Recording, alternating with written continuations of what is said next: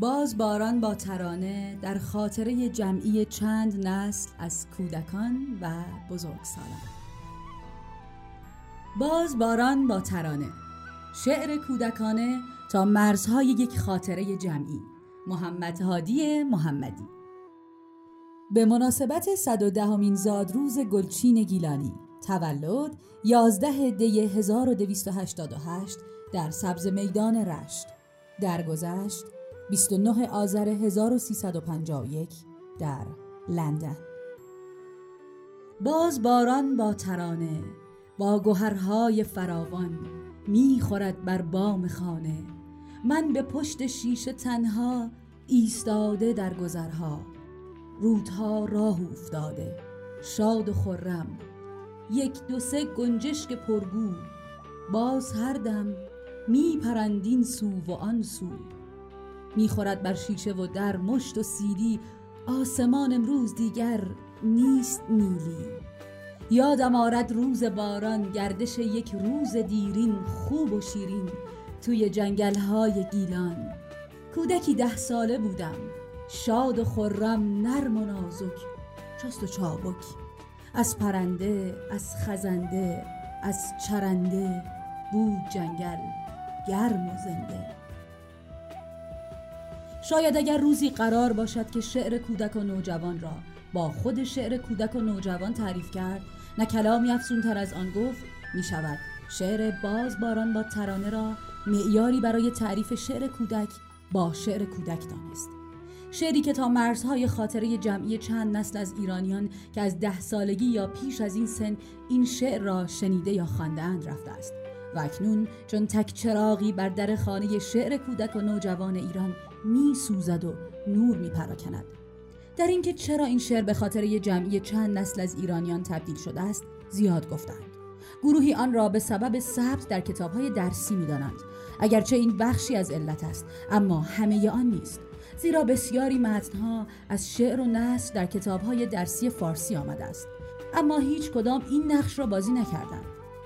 سبب عمده و علت اصلی آن است که این شعر به راستی خود شعر است، یک تصویر بزرگ که درون آن یک شخصیت راوی شاعر است و یک شخصیت دیگر که کودکی ده ساله است و در حقیقت ده سالگی شاعر است که تصویرهای زمان کودکی خود را در جنگل‌های گیلان به یاد می‌آورد. درون این تصویر بزرگ با این دو شخصیت یگانه ریز تصویرهایی چیده شده است، ریز تصویرهای حرکتی که هر کدام هم به درستی سر جای خود چیده شدند. این تصویر و ریز تصویرهای پیوست به آن حرکت و ریتم و آهنگ دارند و این سه عنصر هم در آن به درستی پخش شدند. شعر باز باران چنان نیرومند است که مانند شعرهای برجسته تاریخ شاعر پشت آن گم شده است. به گفته شمس لنگرودی بسیاری از ما نمی‌دانیم گلچین گیلانی کی به دنیا آمده و کجا مرده است. خیلی از ما که اینجا نشسته ایم فقط شعر بازباران او را خوانده یا شنیده ایم. مسئله دیگری که در ارتباط با گلچین میتوان مطرح کرد این مهم است که گلچین خیلی شعر معروف نداشت، اما همه کسانی که شهرت دارند کارهایشان برجسته نیست. بسیاری از هنرمندان با یک یا دو شعر مشهور هستند. مثلا وحشی بافقی خیلی شعر دارد اما با یک شعر معروف شد و آن شعر دوستان شرح پریشانی من گوش کنید بود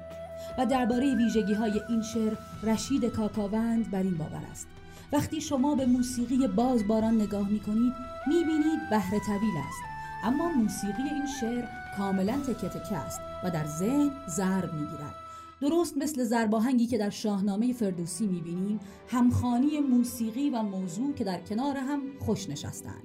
جدای از این موارد شما این نشاط و تحرک تصاویر باران را در شعر می‌بینید که موسیقی و تصویر و قافیه بسیار خوب در کنار هم نشستند. مخصوصاً جایی که سطرها کوتاه می‌شوند، انگار به اصرار گلچین چنین آمدند. کاکاوند در ادامه درباره ویژگی‌های دیگر این شعر می‌گوید: شعر با توجه به ضرب تند و فضای کودکانش به سبک معمول تعلیمی رفتار نمی‌کند. نصیحتی در کار نیست، به در نمی‌گوید که دیوار بشنود، صرفاً طبیعت را نشان می‌دهد مهمترین اتفاق این است که او حرف نزده و یک به یک تصاویر را نشان داده است، کاری که نیما هم کرده و اصرار داشته شعر جای حرف زدن نیست، جای تصویر کردن است. زبان شعر بازباران بسیار ساده است، مکسی ندارد، آنقدر ساده است که این سادگی برایش فضیلت به شمار می رود و به نظر من این نقطه اوج کار گلچین است و در این مورد البته دیدگاه کامیار آبدی نیز همسان با دیدگاه منتقد پیش است. گلچین با استفاده از ساده ترین کلمات نقش خود را ایفا کرده و شعر بازباران می تواند بیانگر حس لطیف و طبیعتگرای او باشد. آسمان آبی چو دریا، یک دو ابر اینجا و آنجا چون دل من روز روشن، بوی جنگل تازه و تر، همچو می مستی دهنده، بر درختان میزدی پر، هر کجا زیبا پرنده، برکه ها آرام و آبی، برگ و گل هر جا نمایان، چتر نیلوفر درخشان آفتابی، سنگ ها از آب جسته، از خزه پوشیده تن را، بس وزق آنجا نشسته، دم به دم در شور و غوغا، رودخانه با دو صد زیبا ترانه، زیر پاهای درختان چرخ میزد، چرخ میزد همچو مستان، چشمه ها چون شیشه های آفتابی، نرم و خوش در جوش و لرزه، توی آنها سنگ ریزه، سرخ و سبز و زرد و آبی. با دو پای کودکانه می دویدم همچو آهو، می پریدم از سر جو، دور می گشتم ز خانه، می کشانیدم به پایین شاخه های بید مشکی، دست من می گشت رنگین از تمشک سرخ و مشکی، می شنیدم از پرنده، از لب باد وزنده، داستانهای نهانی، رازهای زندگانی، هرچه می دیدم در آنجا بود دلکش، بود زیبا، شاد بودم می سرودم، روز ای روز دلارا، دادت خورشید رخشان این چنین رخسار زیبا، ورنه بودی زشت و بی جان. این درختان با همه سبزی خوبی، گو چه می بودند جز پاهای چوبی، گر نبودی مهر رخشان. روز ای روز دلارا، گر دلارایی است از خورشید باشد، ای درخت سبز و زیبا، هر چه زیبایی است از خورشید باشد، اندک اندک رفته رفته ابرها گشتند شیره، آسمان گردید تیره، بسته شد رخساره خورشید رخشان، ریخت باران، ریخت باران،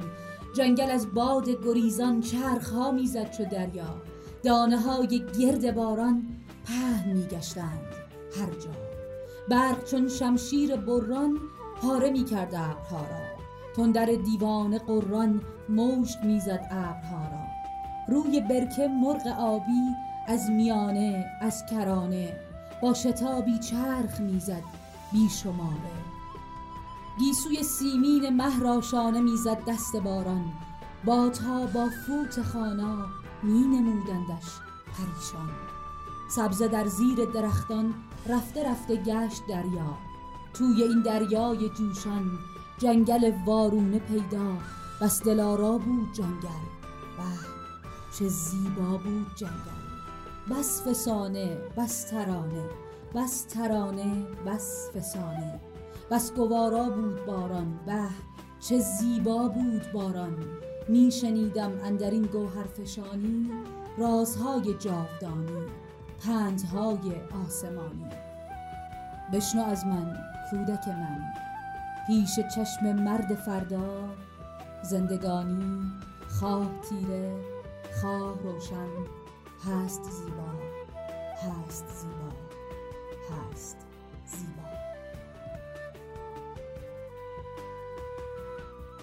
آوای کتابک کاری از مؤسسه پژوهشی تاریخ ادبیات کودکان. آوای کتابک بانگ ترویج است و ترانه، بانگ قصه است و افسانه. برای دسترسی به محتوای صوتی آوای کتابک می توانید به کانال تلگرام آوای کتابک و سرویس های پادکستی همچون اپل پادکست، کست باکس و ناملی مراجعه کنید.